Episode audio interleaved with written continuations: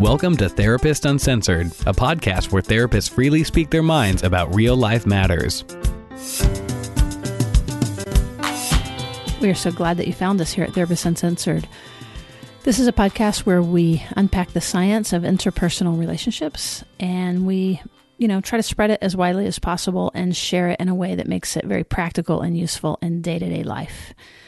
So, welcome. And in that vein, we have a guest to join us today. He is a psychologist and an associate professor at the University of Texas. His name is Dr. Steve Finn. He's also the president and founder of the Center for Therapeutic Assessment. And while he trains all over the world and he's published many articles on assessment and clinical psychology and therapy in general, today we are going to be delving into the topic of shame and the various manifestations of it, the biology of it, what to do about it, both in kids and in adults. So I know that you're going to learn a lot. He's a really great teacher. It's a wide ranging conversation. So before we get to that, I know that there's many of you that have requested more information on attachment and relationships. And right now we have three different offerings. The most immediate one, because we just have a few slots left, is for a reading group that we have partnered with this local nonprofit that is really awesome. It's called Austin in Connection. The book that we're going to be reading and studying together is called Attachment Disturbances in Adults by Brown and Elliott. And you'll see much more about that if you go to our website, therapistuncensored.com. It's the first Friday in January, whichever Friday that is. And we just have a few slots, so you can sign up from anywhere. We really encourage you to take a look at that that leads up to a live conference we have where the, the co-author of this book attachment disturbances in adults is coming live to austin texas. His name is david elliott. You can also find that on our website. And if you're regional or if you just want to come in from anywhere we would love to have you. And that's in the spring in april. And then last we have a course that we are producing that is free for anybody who wants to learn more about attachment. It's, and that's also on our website. It is probably 95% complete for those of you that are on the waiting list. And if you're not on the waiting list, just join in. Again, there's no obligation. It's totally free. It's just a way f- for us to get the word out about modern attachment theory. Okay. Thanks for joining us and let's get right to the podcast. Can you tell us uh, just a little bit about yourself? Sure. I'm a, um, a psychologist in private practice in Austin, Texas, and I'm associate clinical professor Uh, at the University of Texas at Austin, and I'm the president of the Therapeutic Assessment Institute that I can tell you about more later if you want. So. And he's also kind of a legend, by the way, in Austin, Texas. So okay. we are so honored to have him Not here. just in Austin, Texas. Yeah, that's true. He travels across the globe doing therapeutic access- assessment with folks and is very well known for this as a mentor and teacher. And he's my personal mentor for many, many years. So, why we decided that we wanted to invite you onto the show is because you are a master at several things. One is a laser at figuring people out. Thanks. but but also in the process of case consultation and bringing embarrassing case material, feelings I'm having that I shouldn't be having or a screw up that I did that you really don't want anyone to know about. Steve is the person that I've been able to do this with for many many years. And amazingly, even though I'm very fast. I have plenty of my own internalized shame, and I, I, I can really do a big number on myself. Somehow, Steve has managed to really teach me in this very deep way how to stay regulated and be able to go into that material and leave his office feeling like I rock. So sweet, thank you. So. It really is um, a talent, and I think everybody has some experience of this very vulnerable feeling. And maybe we could start by can you tell us about your own interest in the subject? Why shame? Yeah. Well, I, like many things, I think it grew out of a personal interest, first of all, which is some years ago, I became aware that I was struggling with a lot of shame. And as a gay man and as a trauma survivor, I think that was sort of part of my life for a long period of time. Mm-hmm. Yeah the Stephen approach to these kinds of things is to just read everything you can about it. so, about uh, 25 years ago, I started studying, reading, listening to anything I could get on the topic of shame. Uh, as, as a way of sort of mastering. As a way of mastering yeah. and try to understand. I approach things often with my mind, maybe a little less so nowadays, but, and there wasn't very much available at that time. I mean, there were some things, thank God. Now shame is a really hot topic and really getting talked about and studied, which I'm delighted about. But I just really, started reading and then reflecting on myself and noticing my own feelings and talking in my own therapy and then working with clients around this ever present phenomenon. So now I travel around the world doing trainings not only on therapeutic assessment, but on shame and how to work with clients around shame. And I'm starting to speak to the general public a little bit about shame, which is really exciting. So. Right. So here, here's your chance. yes, thank you. I'm glad to have the opportunity. Well, that's awesome. Well, where should we start? You know, we're interested always in the science related to feelings and emotion and relationships. What would be a good launching point? Maybe just to talk about what shame is, first yeah. of all. So, so what's yeah. the difference between shame and guilt? That's one of the hardest questions you could have asked, actually. so. way, to, way to go, Ann. but it's great. Um, so, shame is a really, really painful affective state Many researchers think it is the most painful emotion that human beings can have. Uh, yeah, this, per- this person would agree with that research. I hate it. It's my least favorite feeling. Right. And shame is a feeling of not being good enough, of being worthless, of being bad. It's a really intense bodily feeling. When you were in an intense state of shame, we're almost in an altered state. Many people describe a feeling of like being sucked into a vortex people's eyes will drop. It's uh, what I call kind of a barrier experience where you become cut off from the world around you when you're in an intense state of shame and you can't hear people. Nobody can get through to you and you take everything personally and you just feel terrible about yourself. That's a shame state there are people who shame is so embedded in their personality it becomes an enduring aspect of their personality where they just live with a basic story about themselves that they're bad or no good or worthless which they may or may not be aware of. So shame exists both like as a trait and then as a state.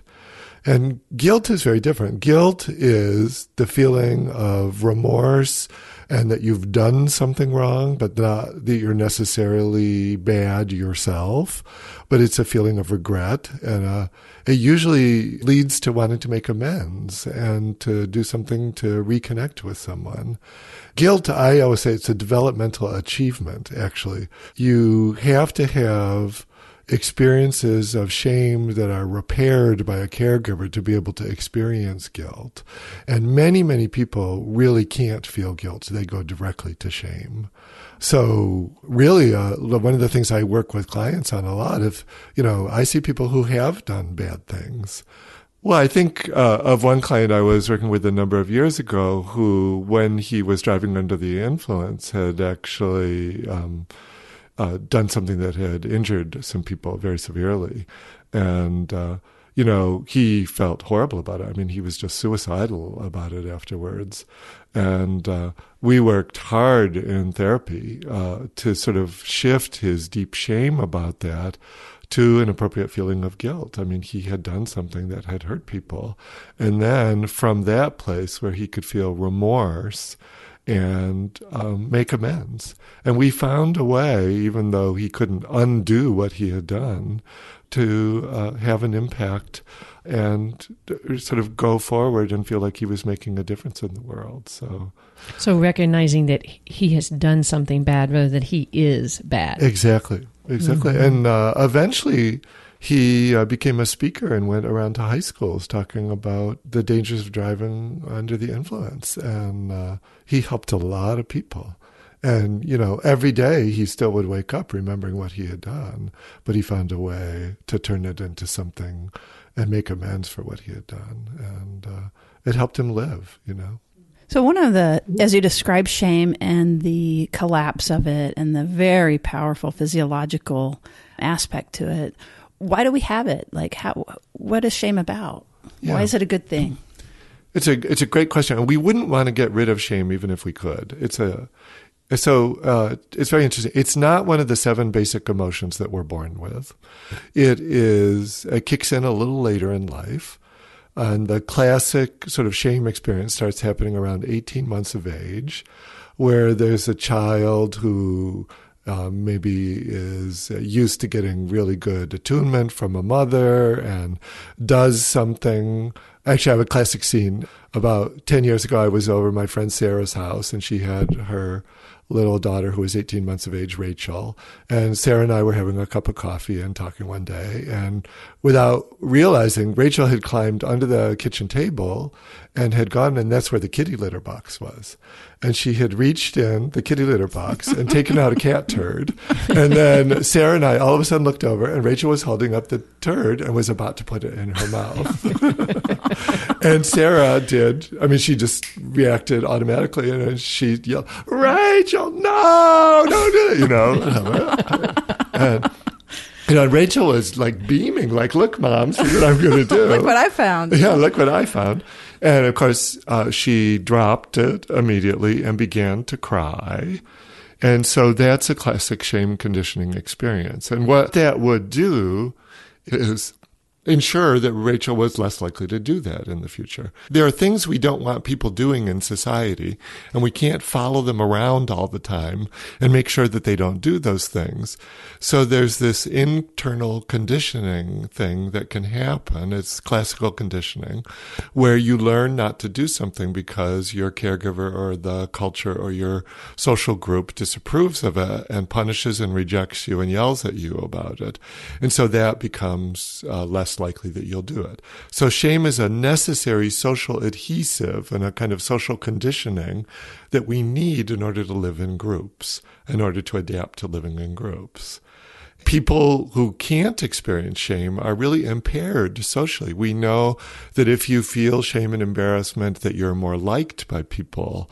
And for example, uh, if you get in trouble and go before a court, if you show signs of shame and remorse, you'll get a lighter sentence and a jury will be less likely to throw the book at you. Yeah, people can feel that you're human, and exactly, and they, they, you, You have care. remorse, and Yeah. you feel bad. Mm-hmm. about You it. have that capacity to go mm-hmm. inside and see the empathy. Yeah. Exactly. Mm-hmm. And there are people who probably genetically had something go on, you know, genetically where they can't feel shame, and those are psychopaths. And there's all kinds of discussions about why we need psychopaths in the gene pool still. I think it's because of war. Because if you want to be able to send people into war and not have them come out with PTSD, you need people with that genetic material in them. But they really don't have the capacity to feel shame and uh, remorse. So. So not having enough is a problem. But what about this? You know, I'm much more familiar with uh, with myself, with people close to me, and and with people that I work with, is having too much shame or getting stuck in shame, falling into states, uh, like you said, states hanging out there too long. Right, right. And uh, so let me go to shame as a trait. So where it becomes sort of an embedded part of your personality, where there's a narrative, which may be conscious or unconscious, of I'm basically defective or unworthy or not good enough, which can show up as all kinds of ways, you know, like being really high achieving and perfectionistic can be based on that feeling of not being good enough. So you can get Dang it! yeah, it's my favorite defense against shame. So.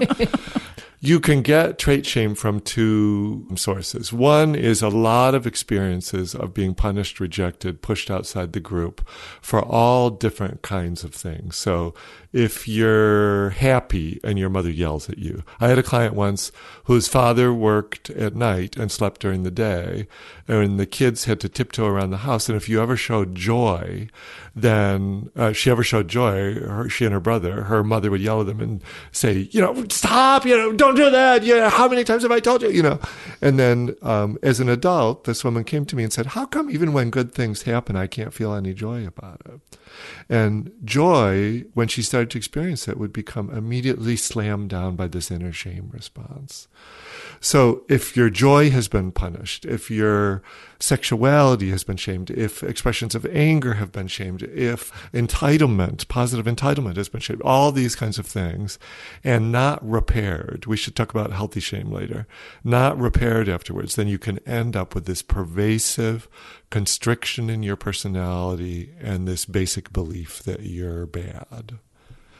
It even makes me think of when you don't mirror a parent that needs mirroring enough, and you just have a have, your self shows. Yes. So not even doing anything classically wrong. Yes. But popping into three dimensions and existing. Yes. Can sometimes trigger exactly that. Or differing from the expectation of the parent. Is that what you mean? Kind of like I kind of really hope for this kind of personality, and you can't get it in your child, and the child ends up feeling that, Exactly. feeling not good enough, or like I'm just not hitting the mark. Exactly, because they Yeah. show something which doesn't, you know, which gets them rejected or mm-hmm. punished, right? Then the second place that trait shame can come from, and this can start at birth, really, is from emotional neglect.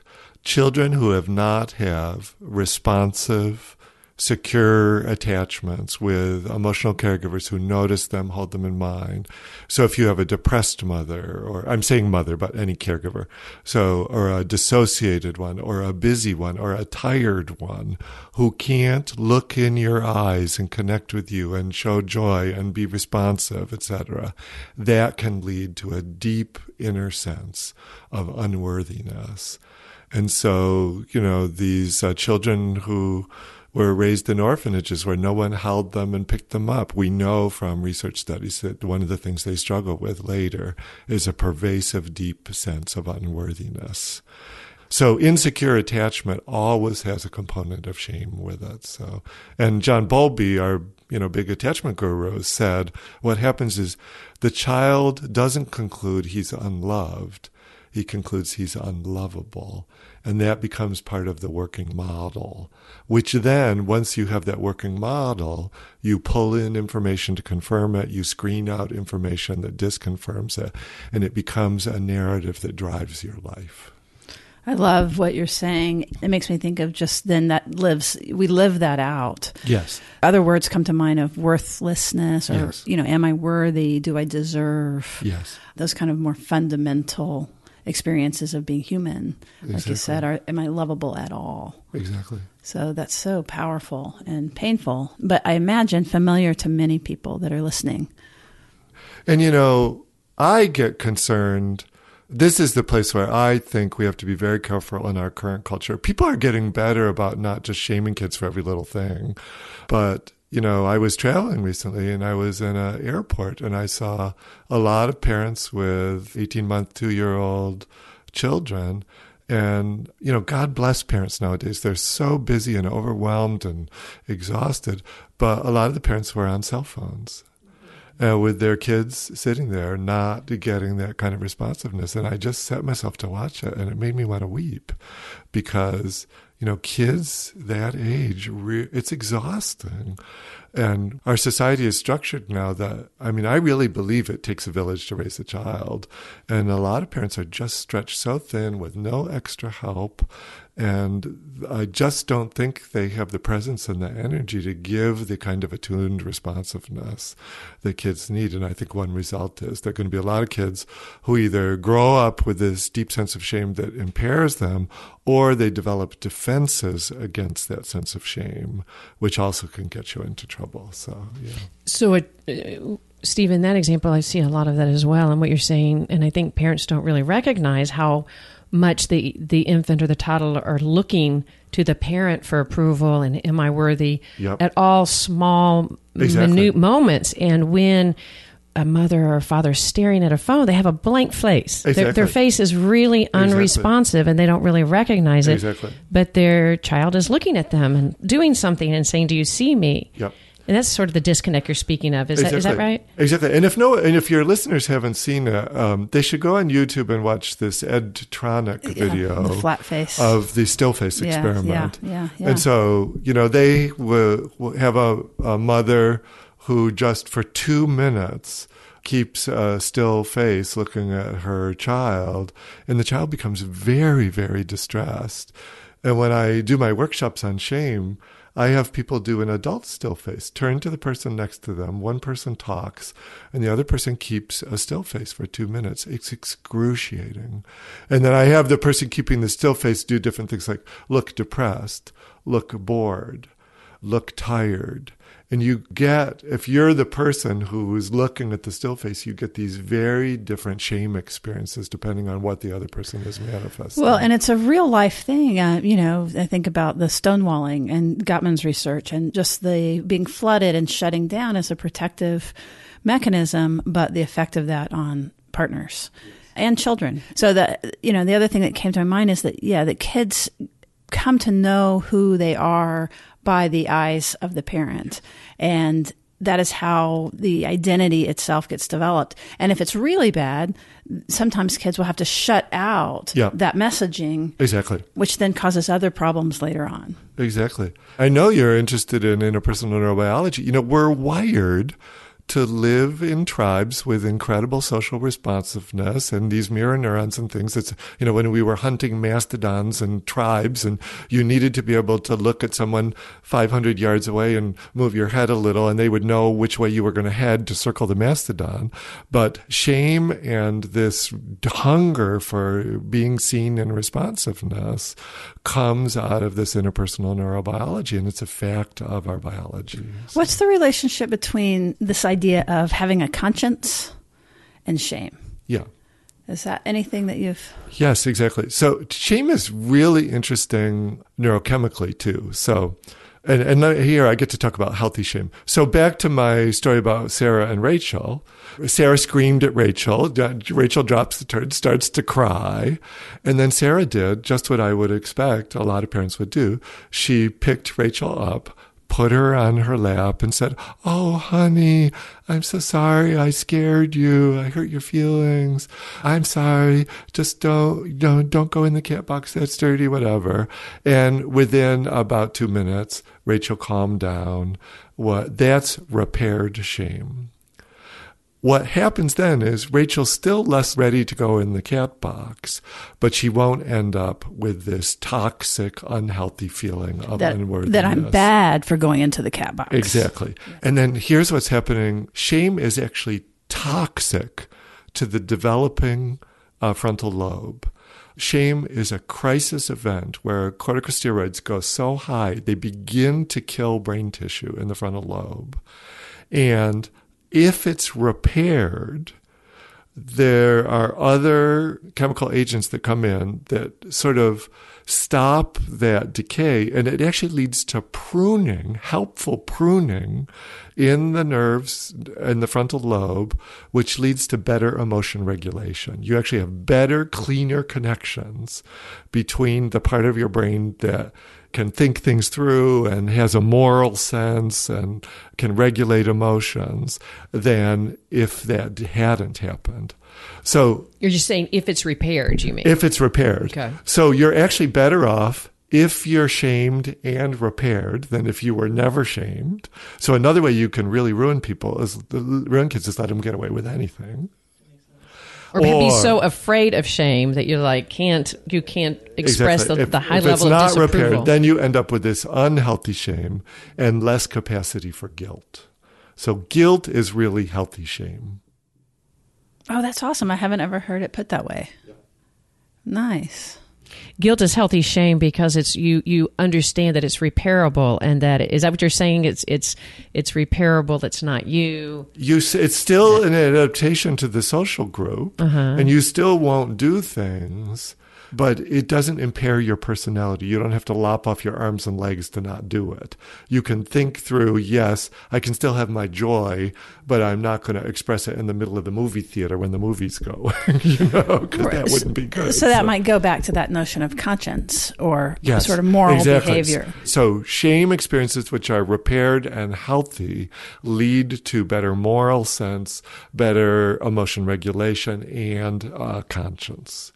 I can't help but think of some of our national conversation right now. Yes. where that it's very clear where there's too little and I don't know about the too much part, but certainly too little and some of that being called out right now, but well, I don't know how much we want to get into this, but I think there we can see a lot of defenses against shame going on right now. Public figures who are incredibly sensitive to criticism and go on the the scorched earth attack immediately. And really, when I look at it, I see someone who's very vulnerable to shame, but who can't tolerate the affect state. So. So they have to turn it around. Is that what you're saying? Like they they, they So have to to evoke it in or- you. Y- Yes. Yeah. Yeah. Have to can't feel it. Can't tolerate feeling that. Wow, well, that's great. So, uh, for those that are identifying and really tuned in right now, and it's like, okay, this is really helpful to me, what are some takeaways that we can really think about? First of all, also, I, I thought you identified that, you know, because I was thinking about identifying the feeling that it is shame, because that, even that, recognizing that that's what's happening to my body right now Yeah. feels like scaffolding up the neural system a little bit where now we can begin to reflect and think about what's happening and i think that you gave a really great description you or at least you began to about eyes down Yeah. Yeah. like what it feels like in your body Actually, and then what's going on neurologically? the- Shame is a rapid shift from activation of the sympathetic nervous system to the parasympathetic nervous system. So it's like you're driving your car with a manual transmission in forward, and all of a sudden you slam it into reverse. And there's a collapsed, eyes down, wanna hide feeling. Sometimes people come to me and say, Well, I don't think I have any shame. And I say, Well, just think of something you don't want anybody around you to know about that you wouldn't want to tell them and then they go oh okay i got it Oh my gosh, it's a true story. I was just cleaning out my closet. Stephen pulled out an old worksheet that actually, when I attended a conference by you, I have to say 10 years ago, and sure enough, you had said, write an event that you had felt shamed about. And I read it and I went, oh, I felt it. And literally, I, I mean, I think it really helped to have done that conference because you helped us in that process of kind of dealing with it, but work through it. And, and I hadn't even really had a memory of it. But man, I read that and I felt the just the shut drop down. you A felt drop. Boom, you boom, felt boom. you felt your car go into reverse I did Right, just right. by reading it. well and here's a takeaway so because shame gets us to want to hide Shame is the gift that keeps on giving forever. So we all have things we're ashamed about that we don't any, want anybody to know, and we don't tell anybody about them. So the shame can continue. People can be ashamed at age 96 of something that happened when they were four years old, because basically they've never told anybody about it. And to heal shame that's happened in the past and hasn't been repaired, what we need to do is to expose the things that we're ashamed about to safe people who listen and hear what we've done, but don't reject us or tell us that we're bad because of it. And so, what I'm just constantly encouraging my clients and friends who want to heal shame is is come out about the things you're ashamed about. And d- don't do it willy nilly. yeah, with safe people. With safe people, and to, and test somebody out. Tell them something a little bit shameful, and then see how they react. And then maybe you can do a little more. And then you, even if you're doing this with friends, you know your friends' peccadillos and the things they flinch at. Don't talk to that person about that one, but go to other people. And if you're in therapy, sit in the waiting room of your therapist's office and say, What's the thing I could tell my therapist today that will surely make her think less well of me? Okay, that one's too big. Let me find another one and then go in and try. And if you don't feel better by the end of the session, your therapist has done something terribly wrong. Oh, I love you saying that. Like, because I get it that shame is a closed system because it's collapsed and, and physically eyes are down or that there's an emotional sense of insulation. Yes. that And that's- hiding. And hiding. And so that's what's keeping me safe as I'm thinking about this or remembering this event. But by telling, go moving to social, we talk a lot about move social, you know, go social, that by eyes up, I'm seeing you, I'm going to tell you this thing about myself. Now we've opened up the system for a new experience to come in. And that's where healing really happens. So we can't he- heal shame by like reading about it. You can't. No, it's a it's a social emotion, and it can only be healed interpersonally. So, and the reasons to heal it are many because shame is so limiting in our personalities. I mean, my client who couldn't feel joy and people who can't feel anger because anytime they expressed any kind of assertiveness, they were slammed down by a narcissistically vulnerable parent, or people who can't feel like they deserve something because it's very, I travel around the world now, as you mentioned, and different cultures have different affect states that they shame and that are not tolerated in the culture. And uh, like can you in, give us examples? Sure. Like in Sweden, you are not supposed to show off at all you know, in America, here we are training kids at show and tell at age seven to go in and me. say, you know, look at my family's new Mercedes. And it's great, you know. I mean, in Sweden, you can't do that. You're considered uh, really, it breaks a huge social moral. So, you know, I'll be doing a workshop and I'll say, can I get a volunteer to come up here and role play something with me? Everybody looks at their shoes because that, to come up front would be showing off. But there's advantages to it. You know, uh, you get on the subway, everybody gives up their seat for the older person. You get off the subway, everybody lines up like clockwork on the left side of the escalator to let everybody go by. You know, the social control aspects you can see. But then there's this other part, which is really limiting, you know.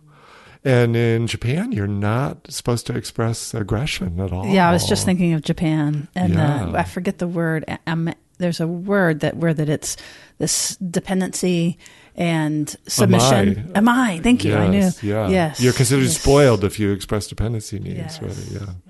But again, so shame is so limiting. There are all kinds of things we can't do in the world because we have this unhealed toxic shame.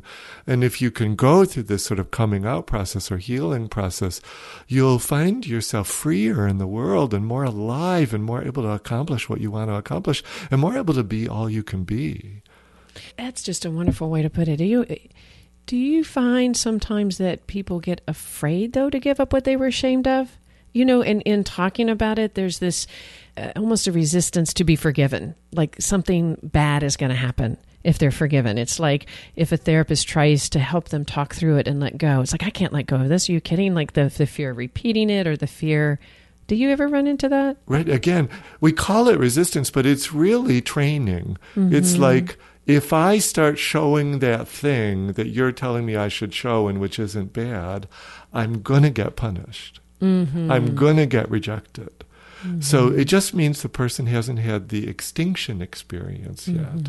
And if it's been punished a lot, I mean, I remember an old therapist of mine long ago, we were working on shame, and I just couldn't do this thing I wanted to do. And she said, Well, Steve, you know, imagine long ago when you were a kid, you had to hold a chair off the ground with your arm, and you were told if you put that down, you're going to get killed and your whole family's going to get killed. And now, 25 years later, I'm saying it's okay to put the chair down. I mean, that arm won't go down. That's a great. It's trauma It's trauma. It's trauma. Trauma so there's so you need so you need the thought of being able to tell the story. It has to go in stages. I guess is what exactly. you're saying. Keep letting it little go. by Keep little, by little. little, Uh-huh. right. Years ago, I was running therapy groups for gay men, and sometimes the group would decide that shame was a big problem and they all wanted to work on shame. And so we'd have these group sessions where everybody would think of something that they were ashamed to tell. And then we would take turns in the group, and one person would slowly tell something. Then the shame would come, and then we'd have them lift their eyes, look in the eyes of each person in the group. They would ask, Are you thinking less well of me now? Are you hating me? Whatever. And people had to answer honestly. I mean, sometimes somebody would say, Well, that did kind of affect me, you know. But usually, almost everyone in the group would say, No, I've done something like that or whatever. And the lightness that people would feel afterwards. But it's like walking across hot coals every time because the conditioning says, don't do it. I mean, think of the costs in caveman times if you got excluded from the group. That was life threatening. You would die. Yeah. And we're still wired that way. And there's something really important in that example. And I was thinking of group two. So what an incredible nutrient bath to heal. Exactly. Yeah, there's no, there's no better therapy for healing shame than group. Right. But the key to, I thought, of what you said was that when the person exposed themselves just a little bit, that the listener can join in some way, Yes. can find their own version. You didn't say this exactly, but this is what I was imagining. Because if they didn't, even if they were like, well, I'm not judging you, but that's really weird, or you know, not have their be able to find something inside themselves that is similar Yep. or alike. And I think that if that's true, Yep. then I also think about in therapy that the more neutral that we are at Exactly. times can be really hurtful in an experience of shame. when I'm training therapists, this is one of my major messages. You know, there's nothing more damaging to a client who comes in and says, "Oh, well, I want to tell you something today that I've never told anybody, and I really think you're going to think horrible of me." And then they tell you, and the therapist goes, "Hmm." Mm-hmm. That's Flat right. face. Within the next five minutes, the therapist has to say, No, I don't think you're terrible. What I hear is this. And a really, a lot of therapists are terrified of self disclosure, and we have to be very careful of it. I mean, but a very powerful therapeutic intervention can be a therapist who can say very judiciously, Well, I've got some experience with that kind of thing too. And uh, Yeah, that's where the Me Too comes in, isn't it? that's where the Me Too comes in. Yeah. Uh, and that it is so transformative to get the Me Too, some version of the Me Too, whether it be from a group member or whoever it is that you're sharing. So this is also sort of instruction for if someone is revealing something to you, that this is the best move would be to find a part of yourself that can understand what they're saying, to maybe help them say more and hold. You know, moving into fix it mode. This isn't the time to do that, but to yeah, the hear other big mis- compassionately. the other big mistake that therapists and regular people do is they'll say, "Oh, don't feel ashamed about that." Oh, you not- shouldn't feel bad. Yeah, that's fine. Mo- moving too quickly. Yeah. right, right. or just and- getting this dismissive, right? Of getting them out of mm-hmm. the what they're saying that they feel. exactly. Because then they don't really feel like you're with them. They No. feel like you that you're too uncomfortable and you need to move past it. Well, then, That's well, right. I, I mean, I once had uh, a client I was working with who had a lot of body shame. And his group therapist had come up with a brilliant idea, excuse me, but of uh, everybody in the group to look at the guy and tell them something that they found attractive about him. So he would say, I feel really ugly, blah, blah. And they'd say, well, I think you have beautiful eyes. And I think you have lovely hair. And I think you know, whatever.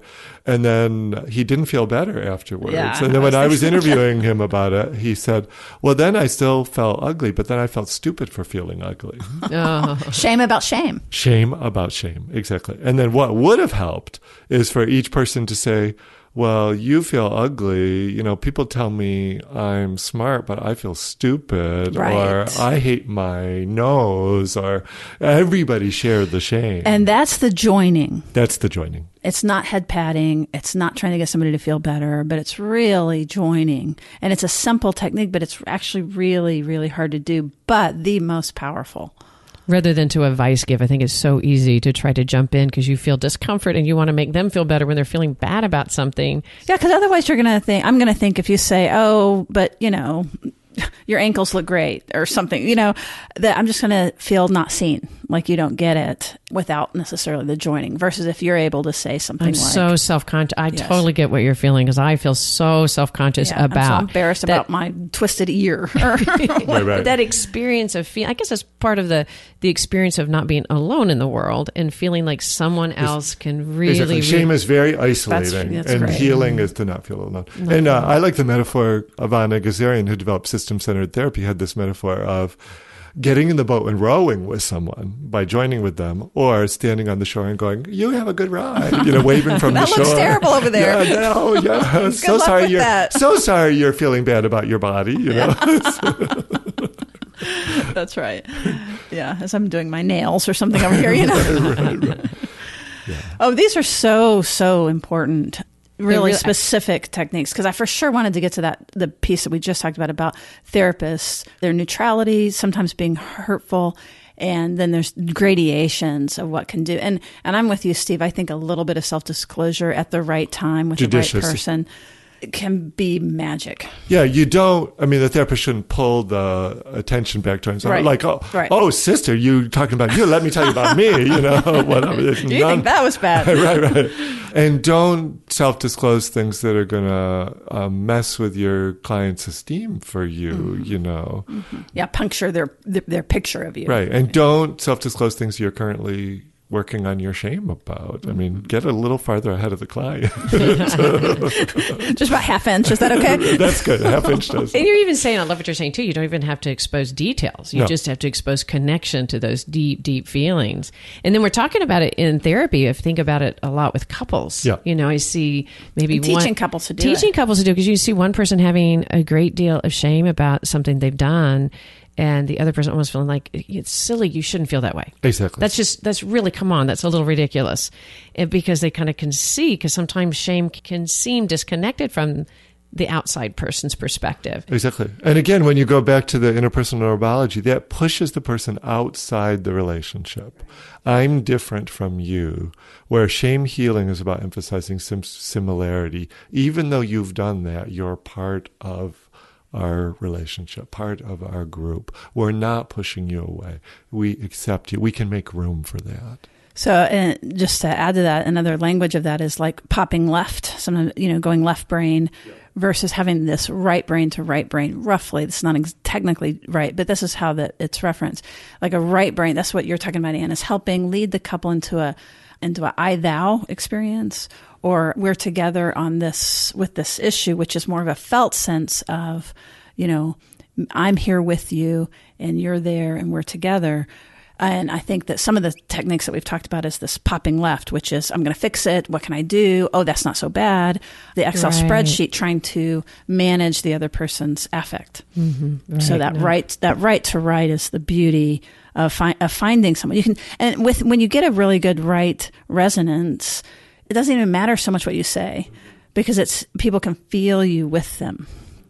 Definitely. And the reverse of that mm-hmm. is also true. If you say all the right things, but you're not actually there, they can feel that too, typically. Exactly. Exactly. Mm-hmm. Right. Yeah. No, I agree. You know, it also crosses my mind. What about when you're with couples and one person is feeling shame for something they've done to the other one? An affair, Esther Perel talks on an affair or something where shame, the other partner is wanting the shame. Any suggestions about how couples deal with that? Well, again, there's where I think the shame guilt distinction is really important, which is to help someone move out of a place of I'm a bad person to I did a really bad thing and how can I make amends? And then, yeah, the person who wants the person in the shame pit to realize that that's actually not going to be helpful to them or the relationship because then the person really won't be able to reconnect and make amends. So, you know, not that we can't all want to destroy somebody who's hurt us, but to move past a place of, and what, what I see more common, here, here's a very interesting phenomenon. There are very good people who do terrible things sometimes because they're avoiding shame. And then afterwards, they can't take responsibility for it because they don't have the capacity for guilt. They fall immediately in the shame pit. So they, they will deny they did something rather than say, I did that and I take responsibility and I apologize. They'll say, well, that, I didn't do that or that, that's only because you did that or whatever. That person has a shame problem, but they're defending against the shame. And if you can help them tolerate the shame and move to guilt, then they can make amends in a relationship. And it looks like they're psychopathic or don't care what they're doing, but they just have a huge shame problem. So. That makes a lot of sense. Wow, that's It's really, really insightful. So we had mentioned, and you had said specifically about repair and the importance of repair. Uh, should we say a little bit about more about what that looks like, what you're looking for in particular, what is most useful when there has been a rupture and there's a need of a repair? Yeah. Let's actually start with parents and kids. So Okay, great. If you have a young child and you've done like my friend Sarah and yelled at them and they're screaming and you, you, you know, the, uh, with young children, the very first thing is to um, initiate some kind of physical contact. First of all, get yourself calmed down and realize what you've done and then initiate some kind of physical contact.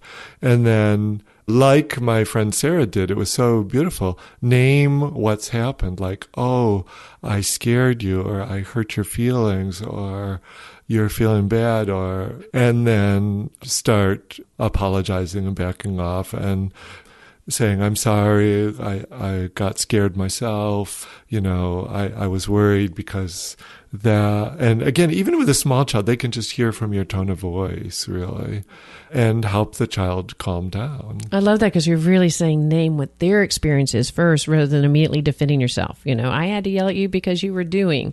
Right. I really love that. That little step is such an essential one, isn't it? To kind of say, you're scared, you're feeling and really connecting to the child first before you explain away. But you're right. You have to have the muscle to be able to sort of bear that you just screwed up. Yes. And so if they're mad at you for that, like you just yelled at me, you know what I mean? And you can't say I did not. Um, Or you know, deserved it. Or right that you have to be like you are right. I Ray, I did I lost it for a minute. Yeah. Yeah. Exactly. Right. Oh, this leads me want to make another point. I think we I see another common parent a common parenting mistake these days, which is parents who are working so hard to not instill shame that they have this straitjacket on and they're always in a sickly sweet Oh, God. sort of voice like, "Oh, honey, don't. That's not good. Don't put your hand in the kitty litter." But you know, um, that also is really not good for a child. So it's better to lose it occasionally and make a repair than to be some kind of inauthentic. You know, the the child can hear the tension in your voice while you're not expressing. it. That doesn't help. Some, one of these is not like the other. Well, but also then their own aggressive feelings will feel a lot more weird and scary. Exactly. If they don't see it modeled in a healthy way. Exactly. So You know, be I got yourself. irritated. Yeah. You're going to shame your kids, but then just learn how to repair afterwards. So. And I also hear kind of tell the story. You know what I mean? Like make it make sense. Help it make sense to them. You know, this is what happened. I was tired, or I it, that scared me. I thought that you were going to put the you know whatever that it is, so that they have an idea of this is why this happened. It didn't just come out of the blue. Right. And then was there uh, more for either kids or for adults around repair?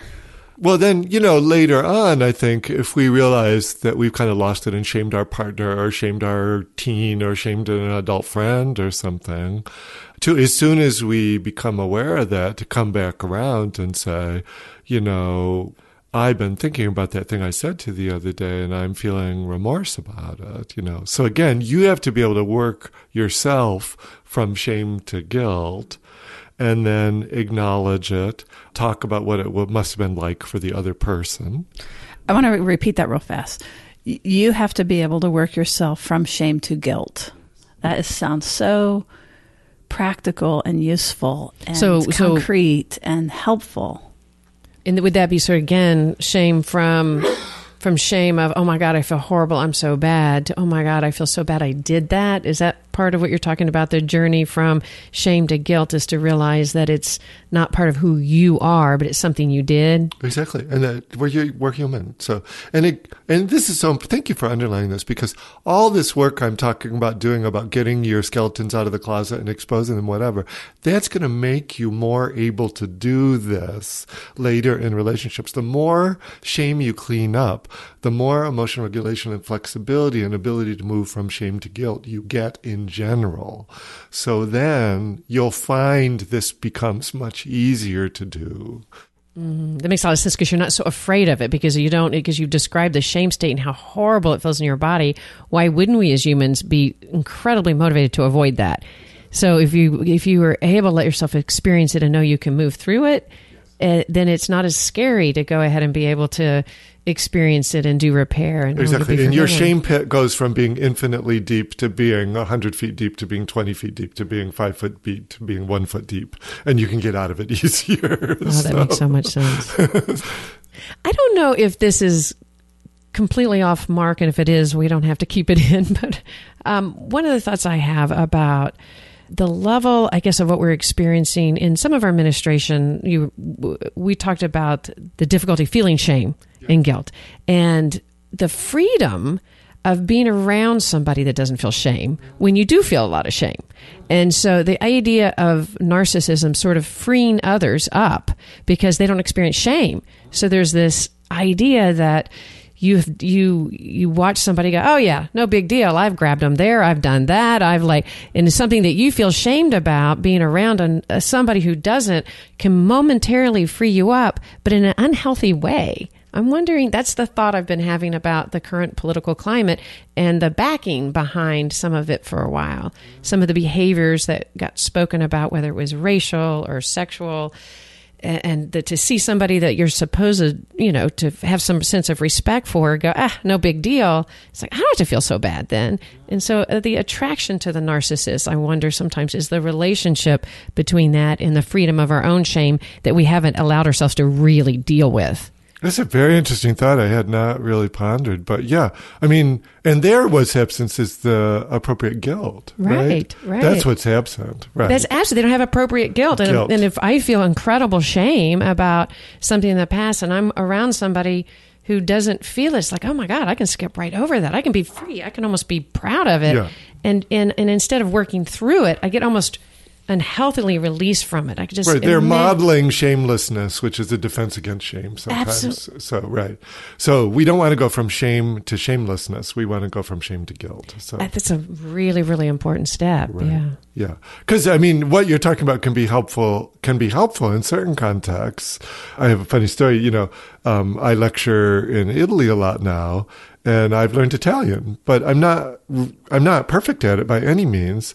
So one day I gave a lecture, and I, and I just have decided you know, I'm just, I can only do what I can do. So I'll give a talk and I know I'm making grammatical mistakes in every sentence, but people can understand me. So I just talk in Italian. I can reach a lot more people there when I'm in Italy. And one of my colleagues uh, came up to me afterwards and said, you know, this is so helpful watching you speak Italian and just barrel through, although you know you're making lots of mistakes because we've been afraid to speak English because we make lots of mistakes. And you know what? I realize you can really do it now. So- but there's a place where shamelessness is helpful and freeing for other people. Right. But I haven't done something bad. Right. It's just freeing some of the embarrassment up and to watch somebody feel comfortable with it Exactly. and connect with them. I could see that this is a freeing of it in, a, in a healthy way. But if I showed shamelessness about things that I should have guilt about, that could model to other people a way to defend against shame and never experience guilt. It almost seems, yeah, reinforcing of the defense and adding to and bolstering up the defense against ever moving to a place of guilt or self reflection or humility. Right. I, I think that's part of how the Me Too uh, was able to really, really become because they're going, wait, wait, why, why are we talking about these activities in a shameless way? And Right. it, it was anonymous and like kind of, and now all of a sudden being co- people confronted more directly about their specific actions, it seems like we're kind of backing up and, and having, thankfully, less freedom to just throw something off in sort of a narcissistic glib way and go wait wait wait there are some things we really do need to as individuals in a culture deal with in our shame and our behavior and do repair Exactly. And again, it's very interesting cross culturally to not only look across cultures where people have a lot of shame, but look at the places where they seem to have no shame. oh interesting So, and again, in American culture, grandiosity and sort of showing off and whatever is praised. And sometimes I wonder if it's just gone too far, you Right. know? I think you're and gone too far, and maybe part of it going through periods of time where we really got marked to not shame children, almost to a place where no, let's just celebrate them, but not, you know, be so fearful. them. Yeah, Mhm. yeah, I, I I can understand that completely as a parent going through periods of time. Wait a minute, was I too hard? Am I too, being too shaming and being overcorrective in that? Right, right. And uh, so, for example, in Japan, shame is such a potent part of the culture. I think they're too accepting of it. So, Japan has one of the higher suicide rates in the world, and most of the suicides are because of shame, not because of depression. Very different than the US. And there's a Buddhist monk now in Japan, Ittetsu Nemoto. He actually was in Austin a couple of years ago. And he's working in Japan to decrease suicide rates by getting Japanese culture to realize how shaming it is. So, and uh, it's, it's sort of accepted to shame people. Um, so, Interesting. Yeah, just as a quick, it makes me also think, you know, certainly the Tiger Mom stuff and the pushing with, related to grades and also sports and the, the institutional shaming of coaches and that being just, just part of it. And at times, uh, can be inspiring. I, s- you know, I mean, Yep. clearly it works in some ways, but then there's this, something that can be toxic if somebody's internalizing it as that's who they are right, right, versus that they should have caught that pass. right. You know, keep trying, you know, you can do better. That reminds me of one other thing I want to say to parents, too. So there's an important individual difference variable that moderates shame, which is we now know that there's a genetic variable of emotional sensitivity in children. Some children are just extremely emotionally reactive to their environment. There's some research that's been done in Sweden on this, and they call these children orchid children sort of in a warm, accepting, uh, nurturant environment, these kids are stars. You know, they grow up to be beautiful flowers. But in a shaming, harsh, rejecting environment, they're greatly, greatly impaired. And uh, there are kids who have this emotional makeup really from birth. And there are other kids, they're kind of like dandelion children. You could throw them in the middle of a parking lot and they grow. You know, they're just not as reactive to this environment. So I think most parents, especially if you've had more than one kid, you can tell sort of how emotionally sensitive your kid is. And the highly sensitive kids don't need harsh parenting. You can look cross eyed at them and it works to control behavior. And those are the kids, especially, to make sure you do good repairs if you lose it and to um, really try to use softer, more nurturing parents. You still need to correct them, of course, but just a plea for the emotionally sensitive kid and for parents to start paying attention for that. I love the orchid and the dandelion. Isn't that great? It's like, yeah, that's immediately understandable. Um, and, and kind of what you're saying is to be able to moderate uh, in order to get them in that middle range, Yeah. sort of healthy shame that a orchid child would need very little to feel the the healthy shame, Exactly. um, where you would have more room to be a little messier with exactly. a dandelion. Exactly. It- it- with a with an orchid child, be especially careful about making repairs. So yeah. I could also think that maybe the, the dandelion child who isn't sort of organically as sensitive might be inclined, a parent might be inclined to use a lot of shame, kind of like, why don't you feel that? Almost in a shaming way. You'd have to be probably also, I would imagine, a little careful if somebody is struggling with shame to try to help them without just using, I can't believe, to shame them for not feeling shame. Right. Right. Yeah. Maybe. Uh, I I think they need more containment, stronger true. containment. So. Yeah. You know, I have horses, and I have one horse where I have to be really strong, and um, that helps him just feel great in the world. And I have another horse where I have to be very, very soft, and that's all he needs. And if I'm stronger than that, then it, it doesn't go well. So, yeah. Well, I love this uh, conversation, and I think that there's our audience is going to really, really love it, and they may want to follow up. How would people reach you? So, through my work with therapeutic assessment, let me say a word about that. Actually, yeah, if you yeah don't that's mind. So- actually yeah what I was meaning to. Great. So, my colleagues and I have developed a method where we use psychological testing to help people identify uh, their shame, help them sort of bring it out to the open and become aware of it, and begin to know how to heal it. And it's a brief intervention, and uh, we have a website, www.therapeuticassessment.com. And we do trainings for psychologists and other therapists who want to learn how to use psychological tests to help people this way. And um, there's a list of certified practitioners on the website who are now around the world. And it's a brief intervention. So it's, uh, you know, two to eight sessions. And we do it with adults and we do it with children and families and we do it with teens and families and we do it with couples who are having struggles. And if, uh, what the research has shown that uh, if you've had therapy and haven't felt that it's helped you as much, or you're just wanting a new way to sort of get through things and get deeper and identify sort of like your core issues and work on them, that this can be an effective way. And uh, my contact information is on the website, and uh, we have lists of our trainings. There's a bibliography of articles, and so that's a good place to go. And let me just say, somebody who has used therapeutic assessment with many, many, many people that I work with, it is, I, you know, it's IV therapy, and it's not just shame. You mentioned shame, Right. But it's it's a it's a full profile, and it looks at a lot of different dimensions. And I don't know that we've ever done an assessment where that we didn't walk out with the person really glad that they did. Oh, thanks for saying that. Yeah, I'm glad that's true. And for couples, they're really wonderful. My experience in having two couples who are really, really struggling both do an assessment and really learn what is uh, what is blocking them in their relationship. It's just amazing. Yeah, and you know, on the topic of shame, I think a lot of couples get stuck because they're inadvertently shaming each other for things that they learn not to accept in their own personality.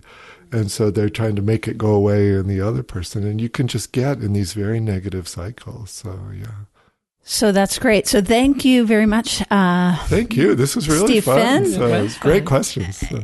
And thank you, listeners, for supporting us. We continue to grow. We are so thrilled uh, to have you, and we encourage you to share this show. Somebody may have come to mind as we were talking that you might want to forward the episode to. And you can also, we've got some activities coming up that we're very excited about. We've got a conference April 7th with David Elliott. You can find that on our website. And it's a live conference in person. And before that, we're going to do a reading group. And so no matter where you are, you can join that. It's an online group where we're going to read his book, Attachment Disturbances in Adults, Treatment and Comprehensive Repair.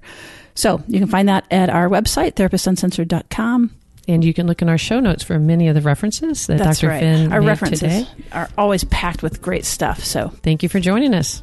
Thanks, Steve. It was really, really enjoyable. Thank you, Ann and Sue. Therapist Uncensored is Ann Kelley and Sue Marriott. This podcast is edited by Jack Anderson.